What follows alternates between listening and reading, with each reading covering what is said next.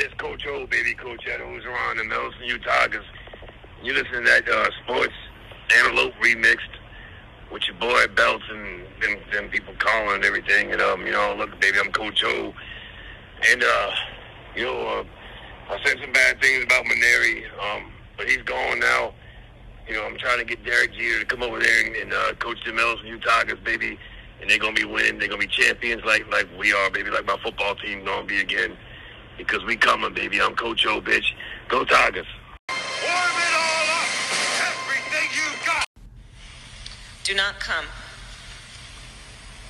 Do not come. I'm going to come.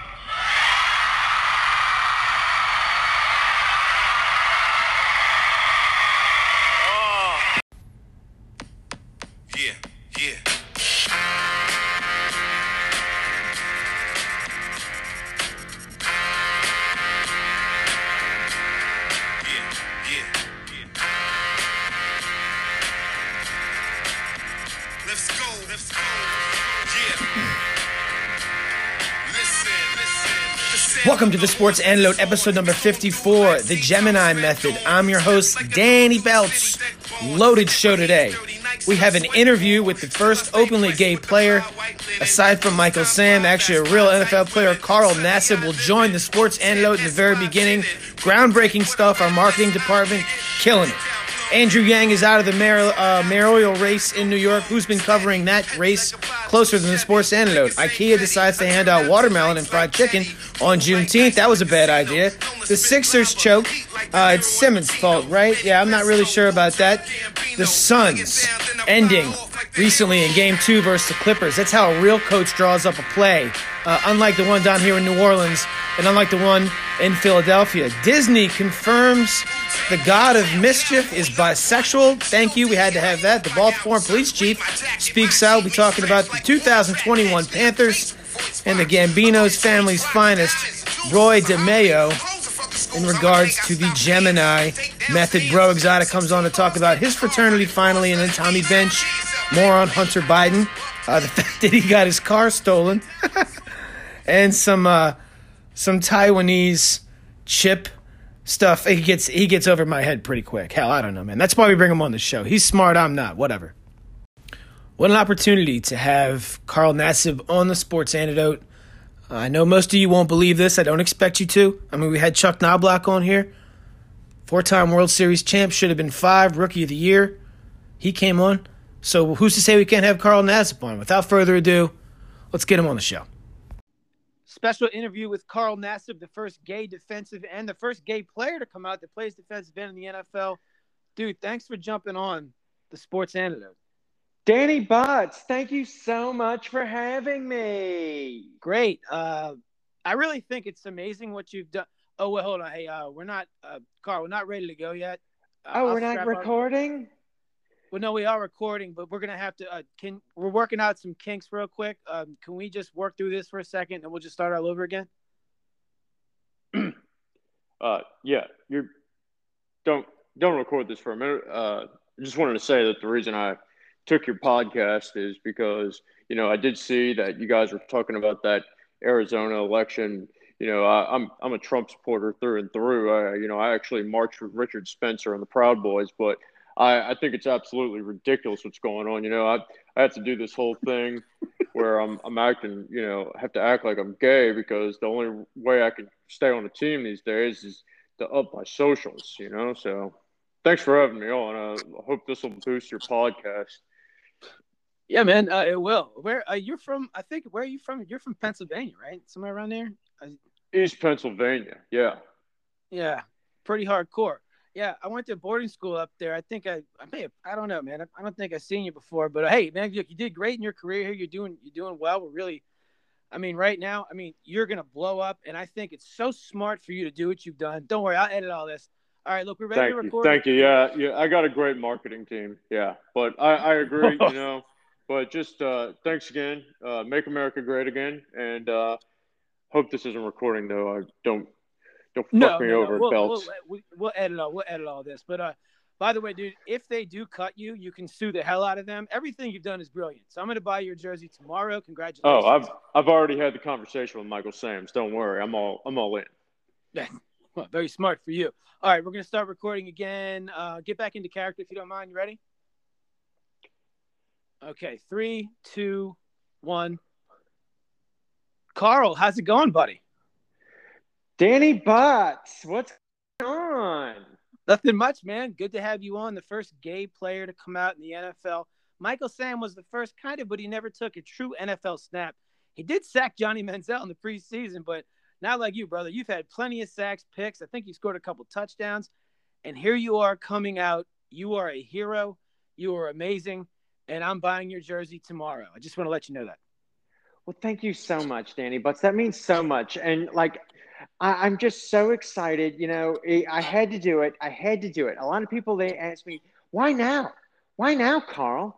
And you know, it's because it's it's Gay Pride Month. I mean, honestly, like, yes, Queen, we need to raise awareness. And you know, like Las Vegas, like Nevada almost went red for Pete's sake. So I, I'm I'm I'm just trying to get awareness out, you know. And you guys can follow me on Instagram um, at Carl Theme. Um, and you know, I'm I'm really excited. I've, I'm, my my socials are so boosted. That's incredible. Hey, uh, you got a big shout out last night by Don Lemon on LSU. Do you know who Don Lemon is, Carl? Oh my God, I love Don Lemon. I was on his show. It was fantastic. He's so Stand- nice. Standing ovation for you. Uh, that is incredible. And you said that you had some talks with Michael Sam. What did Michael Sam say? I'm just curious. I mean, what what wisdom did he bestow upon thee? Well, he sent me a picture of his asshole. Um, and I, you know, I would give it a seven and a half out of ten. It was a little, you know, uh, he's been a bottom for a little too long, if you don't mind me saying, butts. What? I'm, I'm not laughing at you, man. I'm, I don't think I'm laughing with you. I don't know what's going on. I, I'm watching this. Look, man, I'm not going to disrespect. This. I'm watching South Park's on on the TV here. It's on mute, and it was something funny. But look, I appreciate. I hope not, because you know I only listen to this show because of that woke guy. Um, Bro and, Exotic? you know- yeah, Breaux Exotic. He's my favorite, and you know I was expecting him to be on this. This is ridiculous. I was expecting an interview with Breaux Exotic, and then I have you, Danny Butts. Like honestly, I have. You don't even know how much my socials have blown up, and you have me doing this, and no Breaux Exotic. Ah. Well, look, man. Uh, next time we'll have Breaux Exotic come on. Um, thanks for jumping on the Sports Antidote. Stick around for one second. We're going to cut right now, but stick on the recording so I can talk to you. But uh, thanks for jumping on the show. We really appreciate it, bro. Anytime, sweetie. All right. All right. Cut, cut, cut. Oh, dude, you did a great job. Uh, dude, what was it really like? Um, I said cut. God damn it. What was it really like being on Don Lemon, real quick, before you go? There's no way you like that show. Right? Come Oh. Yeah. Well, first off, you know they they they gave me a bunch of cue cards of things that I had to say, or else they weren't going to run the interview. So you know that we had that. Uh, you know, I honestly that guy I can't I can't stand him. I can't can't freaking stand that guy.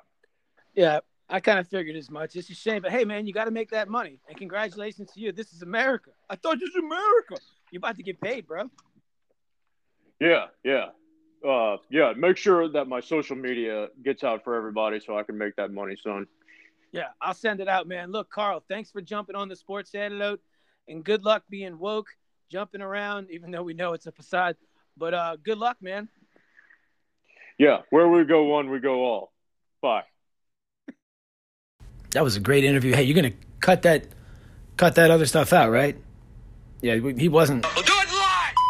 Yeah, just be Do sure, it live. be sure and cut, cut that out. Make sure we protect. Uh, anyway, yeah. So uh, let's keep, let's keep trucking here. So Andrew Yang, um, loser, rich, however, but a carpetbagger tries to come and be the mayor of New York, much like Hillary was senator of New York, a carpetbagger. The New York Times reports now that uh, Wiley and Garcia could win, but it's an uphill battle. No, Adams leads the ex 22, 22 years in the police force. A very reasonable liberal Democrat sizably leads because New York is tired of de Blasio cuckoldry. And the New York Times cucks and they try to say, "Oh wait, it's not. A- oh, it's over. It's over. He's gonna win." Unless you guys pull in New York what you did a few months ago in front of this entire country's eyes. You don't like it? Leave.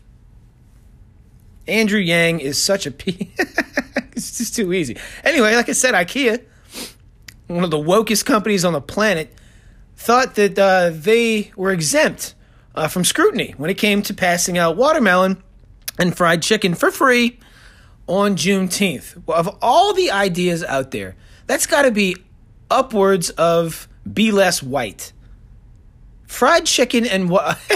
it's, it's it's funny because we all like fried chicken and watermelon, but yet it's just you know attached to the African American community, and IKEA must not have known that, or maybe they did and thought that that it was cool. Well, it wasn't.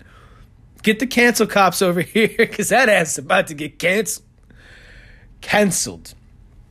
Disney has to continue on their level of, I mean, just another level of wokeness. So Loki, uh, you know, the the the the bastard's brother to Thor. I don't know. He just looks like whatever. I want to go down that road. We've already had enough. the homosexual community. I can't believe we had NASA come on here. Man, it's amazing. Uh, we had Luke Longley on here as well. Where's the drunk neighbor when you need him? Anyway, so Disney confirms that the the god of mischief is bisexual. Well, yeah, we have to check that box because I'm not seeing that movie unless this guy at least puts one dick in his mouth. Yeah. Uh, oh, well, I'll go see it now. Of course. Uh, Bill, that was a little. Vi- I don't care anymore. We're getting raped right now. Raped by Spotify. We're getting shadow banned on Instagram and by Facebook. This is absolutely a fact. And now they they're telling us that our hits on this show are down. I don't know about nine hundred and fifty percent. Yeah. No. So we're gonna make this one the most politically incorrect show nearly ever.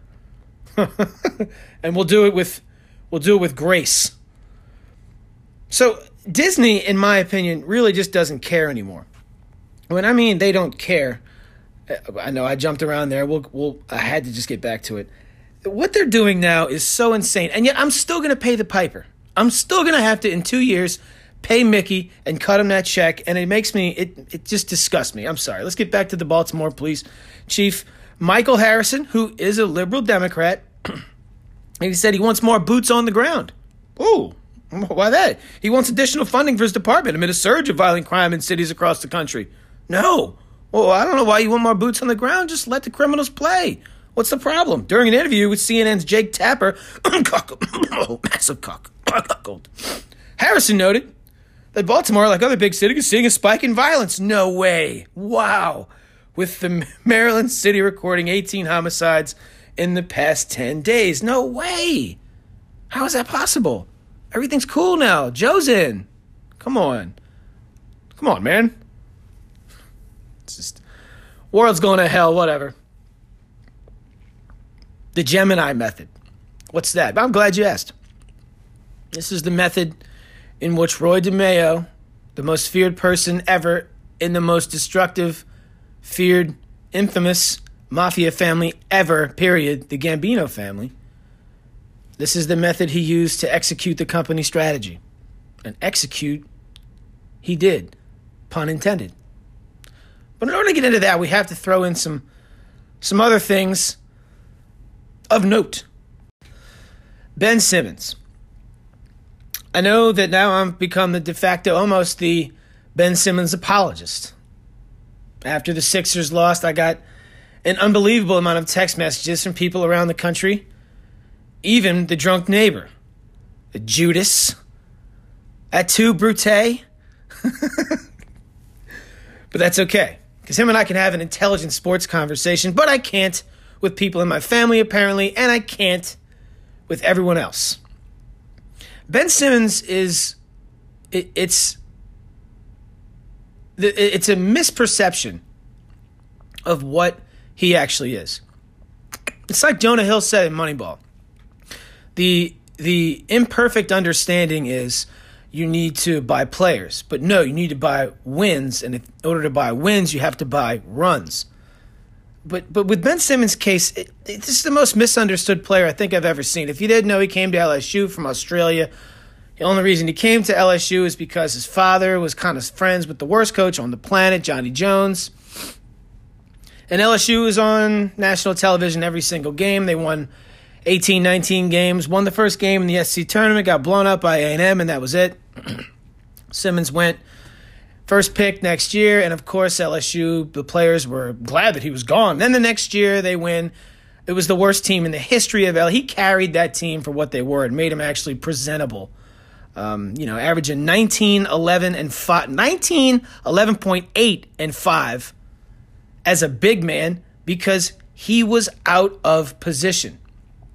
That's going to be the theme of this show. Got to get guys in position to win. He was not he he's he's a point guard.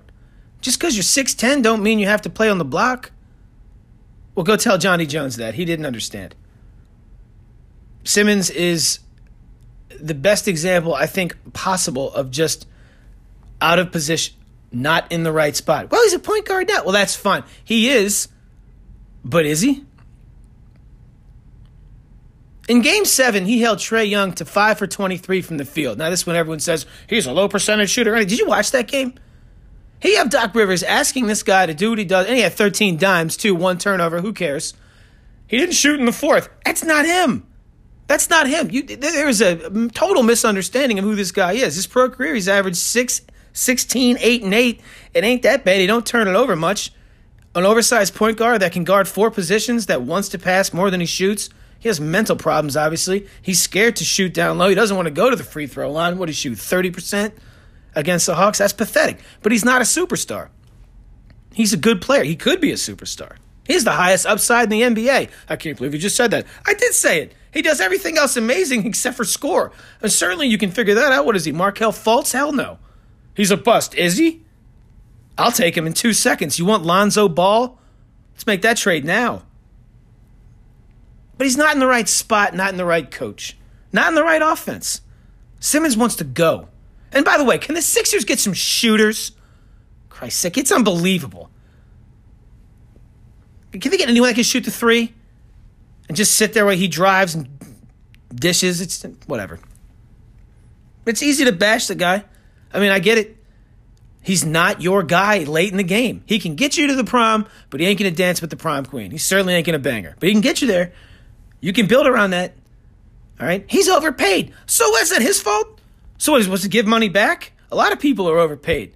No, he's not a max guy because he's not a superstar. He could be. He's not right now. Matter of fact, they say buy, what does that sell? Sell high, buy low. Now is the time to buy. I wish they'd get on this kid. I can't believe you're saying that. Well, you don't why you don't know anything about basketball then. What do you, what do you want? Passes like passes like Magic Johnson nearly. If you watch some of the stuff he does, I mean, I, I, he defends he defends amazing every single game. He puts that effort out on that side, but he's asked to do way too much, and he's put out of place. It's not he's that's not his his bag, at least for now. The blame should go on Doc Rivers, who once again cucks. How many perennial superstars and Hall of Famers is this guy going to have to have one title? What was Doc Rivers before the big three? Went to the Clippers. Oh, they didn't have much talent there. Yeah, okay. Yeah, there's no talent on the Sixers. Out of position. The Gemini method. We'll get to that. Sam Darnold joining the Panthers. The consensus is like he's Nathan Peterman, he sucks. Peterman, that poor bastard. I think the drunk neighbor's listening to this when he's rolling his eyes.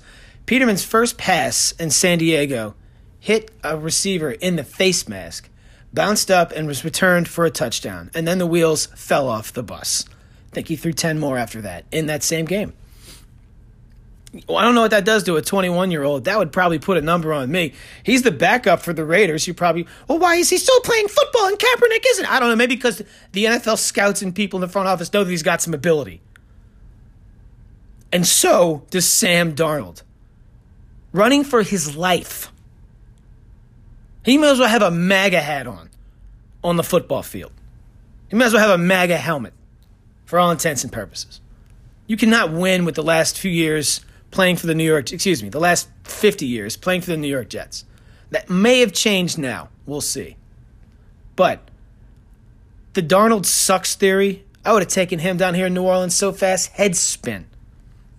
Go check out, type in Sam Darnold touchdown 49ers. How he eludes like five people, one of them being Bosa, and then throws across his body and hits whatever the dude's name is, Black Baxton Black, I don't know, some Barrio, some scrub for the Jets, in stride for a touchdown, albeit meaningless. So what? The dude's got game. And he joins Carolina. I was high on Carolina last year. They went five and eleven. This is the same team. The only team that clocked them twice was the Bucks. This is a team that did this without Christian McCaffrey, a top five player in the NFL, and their best player by far. Five and eleven with Teddy Wokewater. Where's he now? Exactly. Nobody wants him. He's garbage. Five and eleven in a very difficult division with the New Orleans Saints and the Super Bowl champion Tampa Bucks. Asterisks, asterisks, asterisks on that Super Bowl win. Now Sam Darnold comes to a capable offensive line with Matt Rhule, Joe Brady. This is the same team last year that took the Kansas City Chiefs' best record in the AFC and the New Orleans Saints' second to best record in the NFC, all 15 rounds, and lost on walk-off field goals, both on the road. They're going to be really good. They're over under seven and a half. I think they play. I think they contend for the division. If I like him to go over seven and a half, I like him at nine or ten wins. I mean, I think, oh yeah, they'll go eight and well, there's 17 games now, so eight and nine would be a win, but whatever. And how stupid is this? 17 game season, stupid.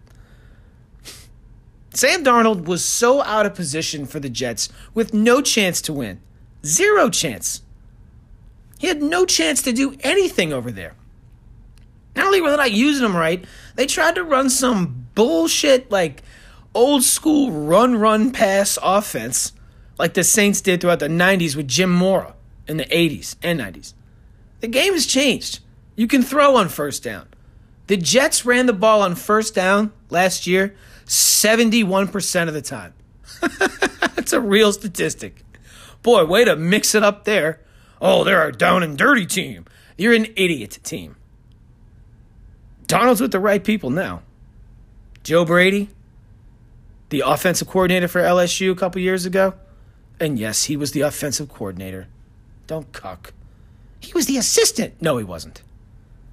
Matt Rhule, look at his track record of turning people around. See Temple and Baylor. Baylor post rape scandal. Thanks, Art Briles. It's coming. Don't come. I'm coming. Panthers going to be very interesting. The Gemini method. Quick story about myself. Oh, here we go. Here he goes again, talking about high school. But this one makes perfect sense. I told you I played soccer one year. You've heard this before. I'll be brief, but we have a lot of new listeners. My senior year, I played soccer. I was really fast. They put me up front at striker, but I was terrible with the soccer ball. You actually have to have skill to play this game up front, in which I had zero. We're a good team, playoff team. We had 20 something wins. Defensive coach came to me, very similar to uh, the. Uh, I got kicked out of one game, red card, and the defensive coach comes over, just like on uh, Remember the Titans, and basically tells me, You want to play defense, boy. And he was right. So when I was allowed to play again, they put me at stopper. And, oh, and that's when it all changed. My first game at stopper, we played the Shipley School, who was riding a 50 something game win streak, three straight state titles, and had just, uh, soon to be, I'll say that in a minute. And I was had to guard this kid named Kevin Demansky. And him and I went at it in every single sport, except he was 50 times better than me in every single sport. He had a scholarship to play soccer for Drexel. He was pretty good at soccer. Well, they beat us 11 nothing on our own field, and he scored five goals. All I was responsible for all five. I got roasted something serious. Well, I was in the wrong position at striker, in the right position at stopper, which plays right ahead of the sweeper. I'm the second to last medal of defense. But they put me in the right spot. They just didn't know it yet. Now they kept me back there. And I would hold this kid named Trotter for Delco, who also played soccer in Illinois from college somewhere, to no goals after this, played him twice. And then we played the Shipley School again. They had just beat the 5A public state champion Octorara, four to nothing on their own field away. They beat them on their field, and then they play us for their like 60th, 60 something straight win on their field. It's their homecoming. They have this like, you know, canyon where all the fans are up top, and you play down here. And everyone, the Philadelphia Inquirer is there. It's going to be historic. It was. We scored one goal before half, and they didn't score a goal the whole game. We beat them. And Demansky, not only did he not score, I took it so personal that game because I was in the right spot in the Gemini method. I was in the right spot. I hurt that kid. I knew it was on in the very beginning when I slid tackle some dude and he flipped up in the air and landed on his back, but I did hit the ball. And the ref was like, he got the ball. I was like, he's going to let us play. Uh oh, not good for you, white collar boys. Now, is it? Danny Belts. Not the biggest guy, but the Tasmanian Devil back there. Oh man, that was so much fun to beat them. And then after we won, we stomped on their midfield emblem and their athletic director and president came out and told us to get off, and we didn't. What are you going to do? We have a bunch of black people on our team. you have no black people on your team. Racist. Where's the equality at the Shipley School? There is none. But I was in the right spot. Not up front, but in back. And that's where you need to be. You have to be there. And that's just politics, sports, your everyday life. It's all the same. It's even the same in the mafia. Roy DeMeo. Probably one of the scariest people ever. They link him to 70 plus bodies. It's probably more around 250. I'm reading a book right now on the Gambino family. It's the size of the Encyclopedia Britannica. It's fascinating. These guys are brutal. But the Gambino family recruited him to be some sort of captain. And they recruited him to be like kind of like a politician type. You know, give the orders and have them carry him out. it's not it's not really his bag, baby. After a while, he said, I think I'm being mismanaged. Like, what, what, what do you mean?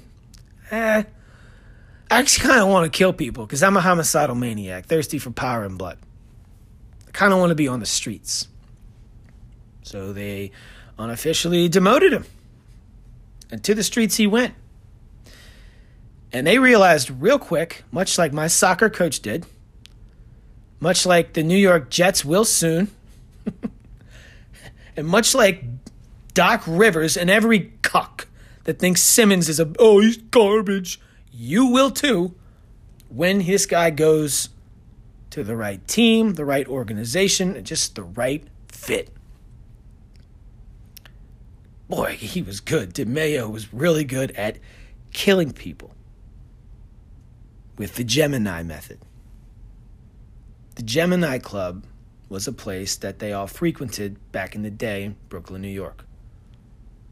That was the place where, like you see in the movies, you don't go there unless you're somebody. And if you go in there and a nobody, just keep your mouth shut. To execute the Gemini method, they would lure you in on a side door to that club. And then, when they got you in the back room, DeMeo would shoot you in the head with a silencer on his pistol. And then he'd wrap a towel around your head immediately to stop the bleeding. And then somebody the accomplice, there were several people, would take a dagger and stab the dead person right in their heart to stop the bleeding from the head. See, with all the blood, there becomes evidence. Now, there's not forensic evidence at this point in time, however, it's pretty smart. Stab you in the heart, shoot you in the head, stop the bleeding from the head, take you right to the bathtub, hang you upside down like a sleeping bat, drain you out chop you up, arms here, legs there, cut the torso in two, six pieces with the head, lucky number seven. Package everything up in newspaper and duct tape and send you to the dump. Bingo. The Gemini method. Boy, they found him in the right spot there, huh? He's a killer. Player's gonna play, killer's gonna kill. 70 people. He killed 10 people in one day, one time. All with the Gemini method. Well, business is booming back there, huh?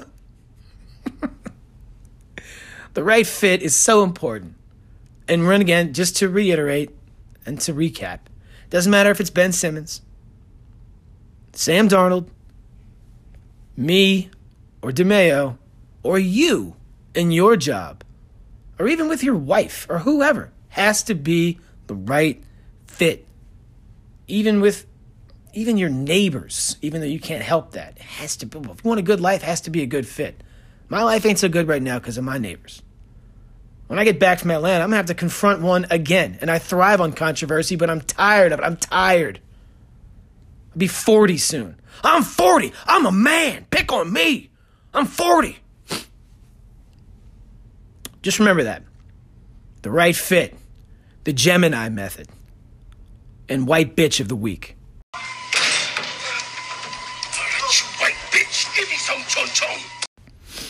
The you know low hanging fruit. I don't mind picking it, but some you have to sometimes. But if you didn't know, and we talked about it last week, the Pelicans fired Stan Van Wokey. The smartest move they've ever made since the dumbest move they made by hiring him. And in Van Wokey's press conference, which you cannot find on YouTube, yet he did have a presser, and I did see half of it. And it, the half that I saw, apparently it was only a few minutes. All he did was get political. It was like he just never coached here, just like he is on Twitter. After they lost to the Knicks in that pivotal game they needed to win late in the season, a double overtime or whatever, and he's on Twitter five minutes after the loss. And I blew him up like a grenade. And then, of course, he deletes the tweet because I asked, hey, what are you doing tweeting? Five? Isn't there a post speech, something, post mortem, something you want to talk about on the chalkboard? I don't know, something. Tell him a story. Juggle. Don't get on Twitter and talk about Trump or DeSantis, idiot. He can't even take credit. He, he, he can do, no, he is a parasite on society. And it, it is a shame that he's a millionaire. But much like the, the mainstream media can't clown Trump anymore, I feel the same void that I can't make fun of this man anymore for his inability to coach basketball. However, I'm sure I'll still troll him on Twitter every single day he tweets. And Stan Van Wokey, peace out. And I'm sure you'll move to a red state like a locust, a real red state. 10,000 bucks says he moves back to Florida. Probably still kept his house there. And he'll make fun of DeSantis. And he'll cuck your white bitch of the week, Van Gundy. And you are also nominated for White Bitch of the Year. And we will turn to you, top 10 frontrunner in the awards banquet for this award late in December. Your invited pal, White Bitch of the Week. The Onion Ring, where even fiction is reality. Everything on here is a fact. With guest host, Breaux Exotic, Super Woke,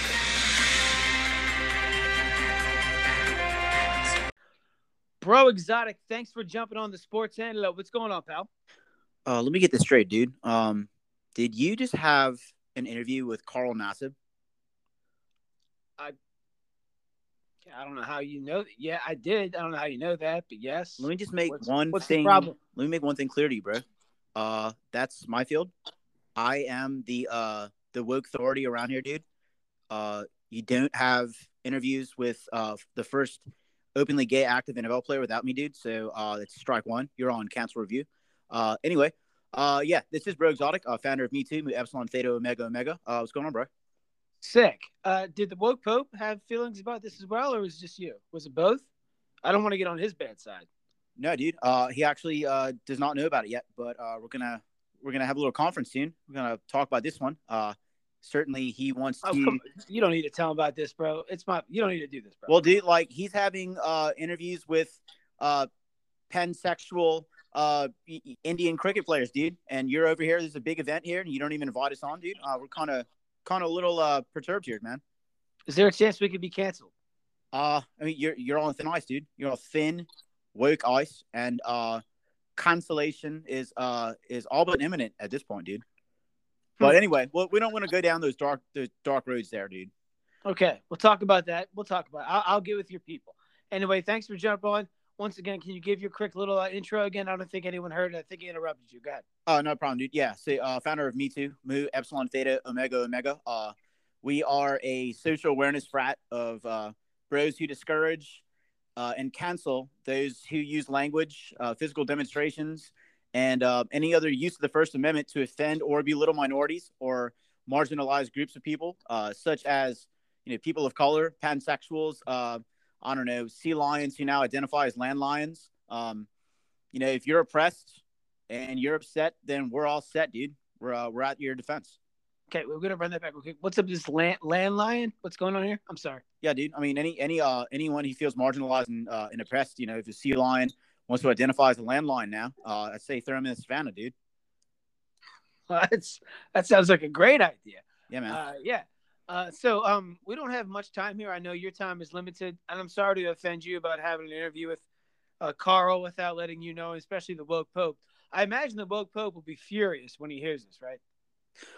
Uh, woke pope, woke pope is uh actually never furious. Uh, he's perfect in every way emotionally. Uh, Oh, but he Shane, he. I'm sorry. I, I just got a, I got a direct direct direct message here. all right. It looks like he he whoa, I'm reading this. He's coming on next week to uh deliberate uh and adjudicate. So it looks like uh we're gonna hold court next week on uh me having this interview without him. So there it is, man. Well, I'm you're sure uh, you're he welcome. copied he just copied you on it, but you probably have a flip phone. But uh yeah, it's uh dude, it's coming for me. Wow. Yeah, dude. Well, uh, you're welcome in advance for uh your viewership uh heightening there. Well, here it comes. Yeah, dude. Uh, anyway, uh, before we get out of here, let's talk about a little bit about the church. I mean, not the Church of Woke, but as much the fraternity you're in. I know that people have asked me, like, what really do you guys do? And of course, you pander, you know, whatever. but tell us more a little bit in the next couple minutes about what's really going on here, because there's a lot of people that are asking, and I, bro, exotic, I, I kind of have no idea what to say. Yeah, dude. So we're uh we're actually like moving past just uh even being at the defense for minorities and the marginalized groups of people, like I just said. Uh, we're actually uh supporting uh we're way past critical race theory. That's you know that's for that's elementary to us. Okay, We're so actually- let me get this straight. I'm sorry to. Critical race theory for you is almost elementary at this point Yeah, for my dude. listeners to understand. They Yeah. got to keep up with you. Yeah, critical race theory. When you talk about that, you're just you, might as well just be like Sean Hannity. Those are just like it's like conservative to us, dude. We're actually moved on. We're on critical. spe- we're on. We're actually uh we're way past dude. We're on critical species theory. We just need we need to eradicate all people, dude. White people in general, because we've just been uh you know forget about India and China, dude. White people are the reason why this planet is going uh down the drain, dude. We are the demise of this planet, and uh critical species theory, dude. We just need to we need to end it all, man. We need to uh, get everybody just off this planet and just start over, dude. CSP. Interesting. You bring this up. Critical species theory. Um, is this critically getting rid of the dominant species? Are we trying to promote different animal species? Are we just getting rid of people like me, uh, the tax-paying, law-abiding white citizen? I need to go, right? Yeah, dude. I mean, we Yeah, are the, we are it. the reason why this planet is dying. We're the reason why all these animals are going extinct. So for the uh, betterment of the world, dude, we just need to go. We need to uh, give the world another chance, and uh, we need to cancel ourselves off the face of the planet. How do you suppose we do that? We'll have to go I over mean- that. in this- we, a lot of think tanks uh, about that one, dude. Uh, we're still trying to find the perfect solution. The perfect solution is exterminating people off the face of the planet, man. Wow, you're so woke. You sacrifice yourself to better a generation of. Yeah, dude. Well, it's actually not my not my original idea. Woke Pope came up with it because he's like the Of woke- course, of he's course. the woke he's the woke messiah of the world. So instead of sacrificing himself, he wants all of us to sacrifice all of us. So Trying to interpret his text right now is very difficult, being as where his voice is crazy. Um, but can you please? Uh, I'm not saying you're his secretary. You are a woke cardinal.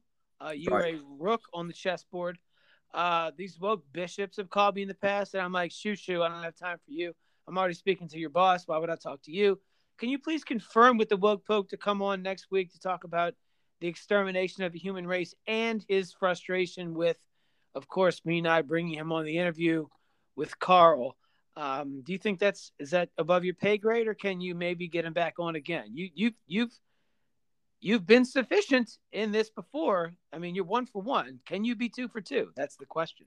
Uh, most definitely, dude. I can get him on here. Uh, it's something that he's really passionate about. Uh, one of his favorite scenes in all of cinema uh, would be when the aliens in Independence Day first destroy all of New York because it's exactly what we need to do.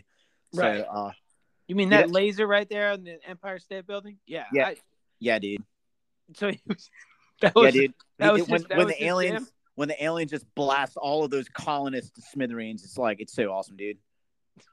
That's that's incredible. Well, Joe, I mean, bro, Joe, bro, exotic, uh, Joe, Ex- bro. Thanks for jumping back on the show, man. Once again, you just display how insane you are, but yet how amazing your, how amazing your and fascinating your mentality is in life. I mean, we want to ex- eliminate, it, you know, all of humanity. Yeah. Um, yeah, I mean, and the woke pope. Hey, by the way, before you go, how has the Tuesday night sermons been going from the woke pope? Have they been good or consistent? I Uh, imagine. yeah, dude. Um, they they've been uh they've been woke so far. Uh, Mm. he's he's been uh spitting that hot fire, dude. Um, you know, we're just uh really really trying to uh really dig into this critical species theory, dude. And uh, you know, when we're not out there just uh you know pandering to an, any group that really does feel marginalized. You know, the the Asian hate thing has gone down a little bit, but we're still trying to promote that. Uh, riots are, riots are going down, but we still need to promote that. Buffalo Riot Wings needs to get back up. Wilco Bell is seeing some profit there too. So Yeah. uh, yeah, we're just you know trying to get everyone as pissed and mad as possible, so we can continue to make profits until we find a solution to end all humanity. Oh, well, that's that's amazing. I'm glad to hear you're profitable in the private sector. Good for you. Hey, um, the uh, woke pope just sent me something. I'm looking at it right now. All I need is your signature. He says it's cool for me to attend the next service on Tuesday. This may look kind of doctored. Just sent it to you. Um, just need your signature, and I can come into the service next Tuesday. Just need you to sign it. It's right there in front of you. It's pretty basic. Are you Uh, sure that's not like uh, the same number of a guy who's trying to tell you he's from the IRS and he's from India? I feel I think it's a scam, dude. I don't know if the woke would just give you the nod just like that quickly, but we'll see. I don't know. I'll talk to him. Uh, no, no, no, it's okay. You busted me. I'm gonna get in that church sooner than later. Anyway, well, I'll tell you what, bro, exotic. Thanks for jumping on the pod. I'm sorry you weren't in that interview. I'll have you on the next one. Talk to the woke pope. Get a feel, you know, kind of get a feel for what's going on. Check the temperature of the situation, and uh, your theory of blowing everyone up is, I mean, obviously just brilliant. I mean, what else? But uh, thanks for jumping on the sports antidote. Anything you want to close with? Absolutely, dude. Uh, you can follow me on Instagram at bro exotic, uh, B R E A U X exotic, and no jokes, stay woke, bro. Stay woke, chief. All right, dude. Cheers. Breaux Exotic is the legend that is being told on this podcast week by week. And I just don't understand how anyone can be this amazing and that's stupid. Where's Tommy Bench? From the halls of Montezuma to the shores of Tripoli. Tommy Bench joining the sports antidote. What's going on there, pal? Not much, champ. How you doing? Champ, I like it. Doing well, man. Just sitting here in Atlanta like a schlep. Uh, this city is garbage. Um, I don't It has gone come- downhill. Yeah, I don't want to come back here for many reasons. Uh, yeah. Anyway, uh, instead of me going and trashing a city I don't live in, because I could trash New Orleans all day, why don't you take us away? I think we're going to discuss, of course, Hunter Biden. Uh, we're going to talk about a stolen vehicle and something going on out there in the far, far east. Go right ahead. Yes. So, as people have known, you know, on the Sports Antidote, we we've been following the uh, the story of Hunter Biden, his his many um, exploits, of which there are many, and they just keep coming. This steady drip, drip, drip. But you know what? I'm changing my tune. I am changing my tune. I actually think Hunter Biden might be one of the smartest people out there. Now you may be shocked to hear that and think, how how in the world is this possible? How could Hunter Biden?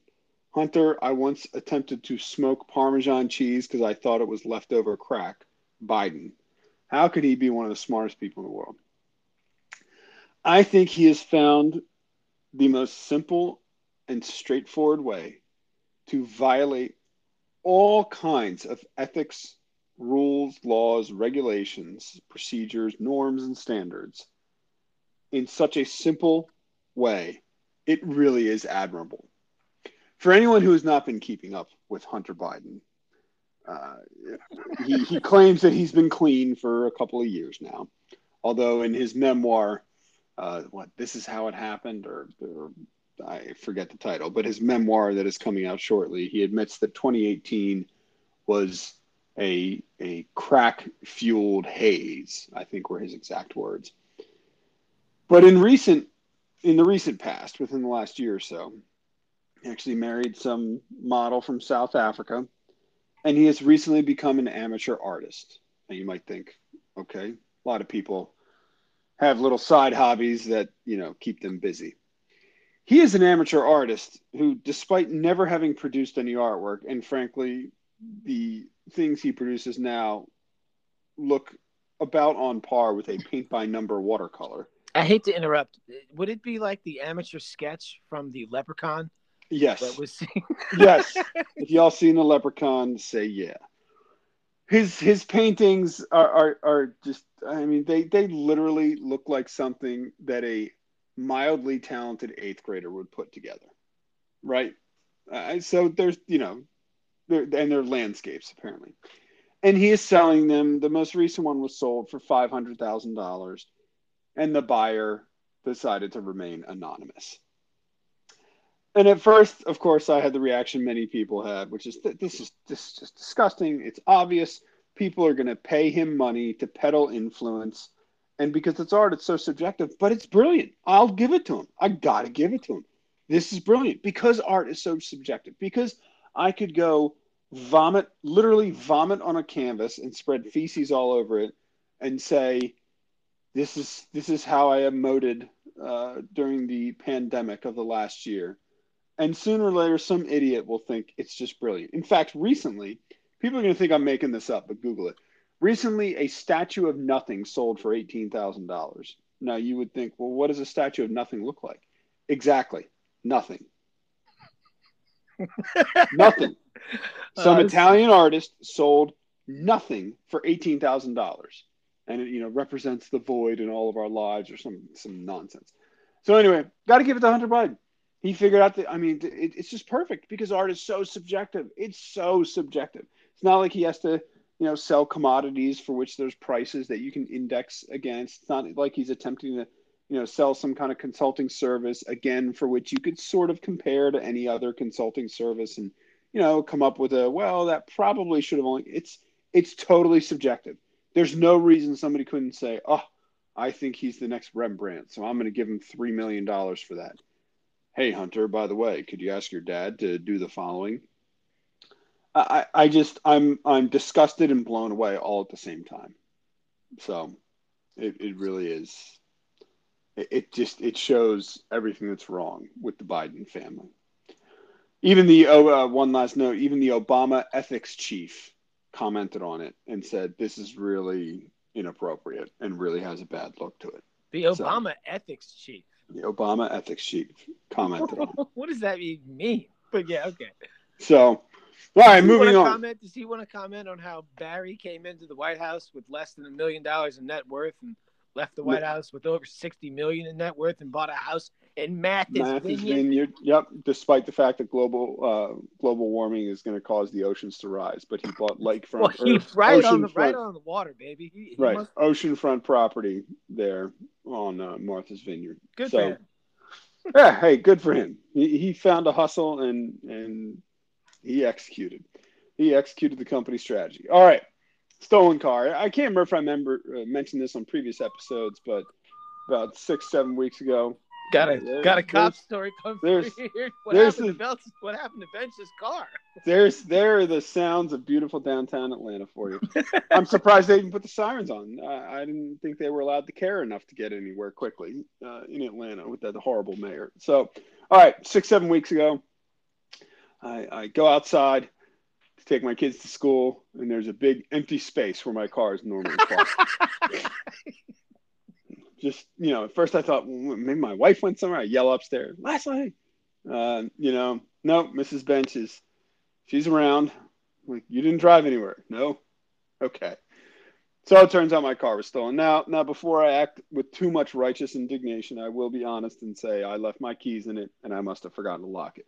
Uh, I had a car that had one of those keypads, and what I would frequently do is leave the keys in there, lock it from the outside, and that way I didn't have to worry about bringing my keys with me. So obviously, again, can't have too much righteous indignation when I put myself in a position uh, to have something like that happen. So anyway, That- go. Sounds like you just depended on your white privilege to have no one take your car. It I sounds like did. I did. I depended on my white, white. You have to say the H for the W. White male privilege in the suburbs uh, for nobody to steal it. So, okay.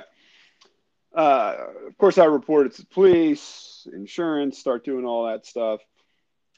There, are, there's some information that comes up in the first week or two about well, the the license plate was scanned by this license plate scanner and and then a couple weeks later i got a bill from the toll authority that the different set of plates that i had in the trunk that was associated to an older car they must have taken out and put on and so it's You do it. I'm sorry, dude. You made this so easy for them. i know Keys in the car, plates in the trunk. i know extra plates in the trunk from a If I'm the car. insurance company, I'm telling you to get F, dude. I'm uh, sorry. no i and and i was somewhat worried that that that might have been the case but anyway now i'm sure if i were to have this happen again they'd drop me from my insurance so so so there's you know little pieces of information that, that it's generally in kind of the northern fort worth area couple days ago i get a car mr carroll this is investigator so and so we have located your vehicle cool all right and he starts asking me questions. He says, uh, you know, there's a bunch of stuff in here. You know, we we might be able to use it to figure out who stole it. Uh, and, and and apparently the the individual who was driving it at the time was apprehended. And so I think what happened is he must have been speeding or something. You know, they ran the plates, and by this time he had switched the plates again. And uh, not only had he switched the plates, apparently he put two different sets of rims on the car because the investigator asked me, uh, "What what kind of rims did you have on?" And and being just just being the person that I am, uh, I said just whatever came with the car out of the factory. He goes, What, "Okay." person? Is that what So no, no, I. And I, I, he said, well, because they've got the, the blacked out spoke rims on one side and chrome rims on the other. Ooh, that sounds like an Asian. And I, I said, I was like, this guy sounds real high class. And even the investigator chuckled a little bit. And then he asked me, you know, do you smoke? Because he was asked, he wanted to compare the items in the vehicle because if any of them weren't mine, they could potentially, uh, you know, do DNA tests, fingerprints, et cetera, that sort of thing. And he said, do you smoke? I said, nope. I was tempted to ask, you know, are they menthol cigarettes or not? But anyway, uh, he asked me, you know, do you do you drink Coca Cola? I said I'm I'm strictly a Coke Zero guy when I drink, although I've I've been laying off soda lately. He goes, okay, so that's not yours, we'll be able to test that. There was there was, and as you mentioned a couple weeks ago, there was somewhat of an orgy of evidence in the vehicle uh, that I was no longer the person operating it, and and there were many things to connect to the person who was operating it. Uh, interestingly, he also mentioned they were going to take some fingerprints off of the touchscreen. I made sure to mention that you know I, I do have a concealed carry permit, so my prints will be in the system, so I'm sure they'll they'll come up. Um, so it was just it was interesting, and, and it turns out they arrested the guy. They're gonna they're gonna charge him with unlawfully operating a motor vehicle because I think they can't they can't prove that he was necessarily the guy who stole it. And and the investigator told me, look, in uh, how did he phrase it? In in he didn't even say communities. Basically, what he's trying to say is in certain socioeconomic circles. Uh, but he but he said it differently. I can't remember the exact words. He said, "Look, people buy and sell cars without doing title transfers and registrations and and all the time. So it's just something you know. It, it's not the kind of thing anybody with a job and a house and gainful employment does. I mean, you would never consider buying a car from somebody without seeing the title and and doing a transfer and then going and getting it registered. So it's possible this car had changed hands two or three times already, even in just the short period of time it's been since it was stolen. And unfortunately, there was quite a bit of damage to both sides of the vehicle. And people may be wondering, like, well, did the insurance pay out? I'll cover that. The insurance did pay out. They paid out about three, four weeks ago. I've since gotten a, a new to me but very used car, and the way it works is now the insurance company essentially owns the car. They they basically bought it from me, and so if it ever got recovered, it's now their property. So, and unfortunately, none of my personal property, like the kids' booster seat, my workout gear, stuff, other stuff in the trunk, unfortunately, none of that was with the vehicle. So they must have dumped it and cleaned it out. So that's a little disappointing. But there is the there's the travails of my stolen vehicle. Hmm. So, All right. moving on very quickly, and then we're going to wrap up here. the Taiwanese semi semiconductor manufacturing company. Why in What? the world am I talking about them? The, it's the world's 11th largest company. They do about 550 billion dollars a year in revenue, A- and they are essentially the single maker for some of the most complex semiconductors and chip chips and chip components in the world. And their main foundry and factory is on the country, the island nation country of Taiwan. I hope the Chinese censors heard that. Yes, Taiwan is a country, it's an island nation. And you're like, right, why are we talking about this? Look, by now I've probably mentioned the global chip shortage and the effects it's having. It's, it's really getting things back up to speed. There's this whiplash effect where you know the orders come in much faster than your capacity can get up, and then your supplier's capacity is mismatched because the world supply chain up through February of 2020 was working on a just-in-time uh, model where things arrived and they were consumed pretty quickly. So there's all kinds of things happening with chips and semiconductors, but highlighting the fact that this this one company and and really again talking about the most complex type of chips are made in one place, and and, and it it's the kind of thing that nobody's talking about, and it won't be a problem until very suddenly it's a problem, and and it really is like COVID. If you think back. I mean, March 8th or 9th of 2020, everybody was really, I mean, you, people were going about their lives. It was starting to be talked about. But then by March 13th, your life was turned upside down in really a matter of four or five days. And and if if China ever invaded Taiwan, you want to talk about why should we care about China invading Taiwan? If China invaded Taiwan and seized control of this particular factory and foundry and, and the assets of this company, it's the kind of thing where yes, that would be huge news if China took over Taiwan. But even if they found a way to soft, do a soft takeover, you know, install their own puppet politicians and things like that, the control of this facility, it, it, it, it's the kind of thing you'd be talking about, and then suddenly your life would be turned upside down. Imagine if we in the US could no longer get a hold of products with the most complex electronic chips in them, how quickly we would fall behind. Uh, it, it's, it's, it, is the kind of thing that is of such great concern. And I, I hate saying this as a conservative. This very idea disgusts me it's almost to the point where I do think the U.S. government should subsidize an American chip maker building a, fa- a foundry or a uh, factory here in the U.S. Ooh, it, It sounds is- a little sounds a little woke. It, I, I know, and I hate saying it. It, it, it, it, it physically pains me to say that, but the idea that you know, especially with the complexity of our weapon systems, you know, you, and and it's one of those you got to go deep into the layers of these systems. It's not just the first chipboard you pull out; it's the components on the chipboard. It's the it's the components inside the components on the chipboard that are made in this factory, and and the idea that it's you know hundred miles away from mainland China, and they could probably seize control of Taiwan in seventy two hours. It, it is exceedingly concerning, and and I I hope the nations of the West and the rest of the world start paying attention. And, and I do think there there is some attention being paid in light of the global chip shortage, which is illustrating how reliant the whole world is uh, on especially one location to produce the most complex chips. So there endeth the lesson for the day. Well, that was a hot take. I like it. Tom, I mean, we got Tommy Bench into subsidy now. I mean, what's next? What's I know. but it's okay. It makes sense. Uh, like most things, you say at least you bring a little rationale uh, to the end of this show.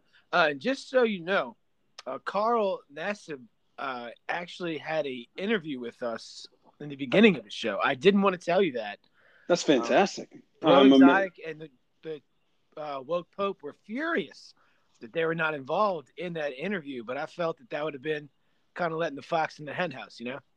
Yeah, but that's incredible to get such a high profile guy on the show. I, I'm Yeah. I'm impressed. Our Make marketing sure- department is outstanding these days. They're they're lighting it on fire, folks. Make sure to rate, subscribe, and review. There it is. All right. Well, Tommy Bench, thanks for jumping on the Sports Antidote. And like always, we'll see you next week, pal. All right, out here.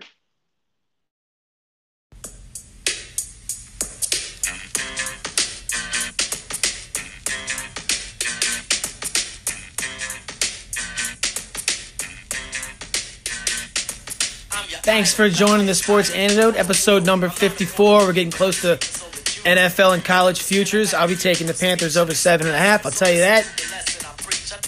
The Gemini method. Interesting, uh, interesting story. Thanks to our contributors. Uh, thanks to Carl Nassib for coming on, bearing his heart and his soul. Breaux Exotic and Tommy Bench. I'm your host, Danny Belts. Be sure and rate, subscribe, and review. Follow us at the Sports Antidote. Follow me at Danny underscore Belts. We'll see you guys next week. Keep it real, Antidotians. I'm outspoken. My language is broken into a slang, but it's just the dialect that I select when I hang. I play it cool. Cause fooling is all that I'm about. Just fooling with the girlies, and busting it out.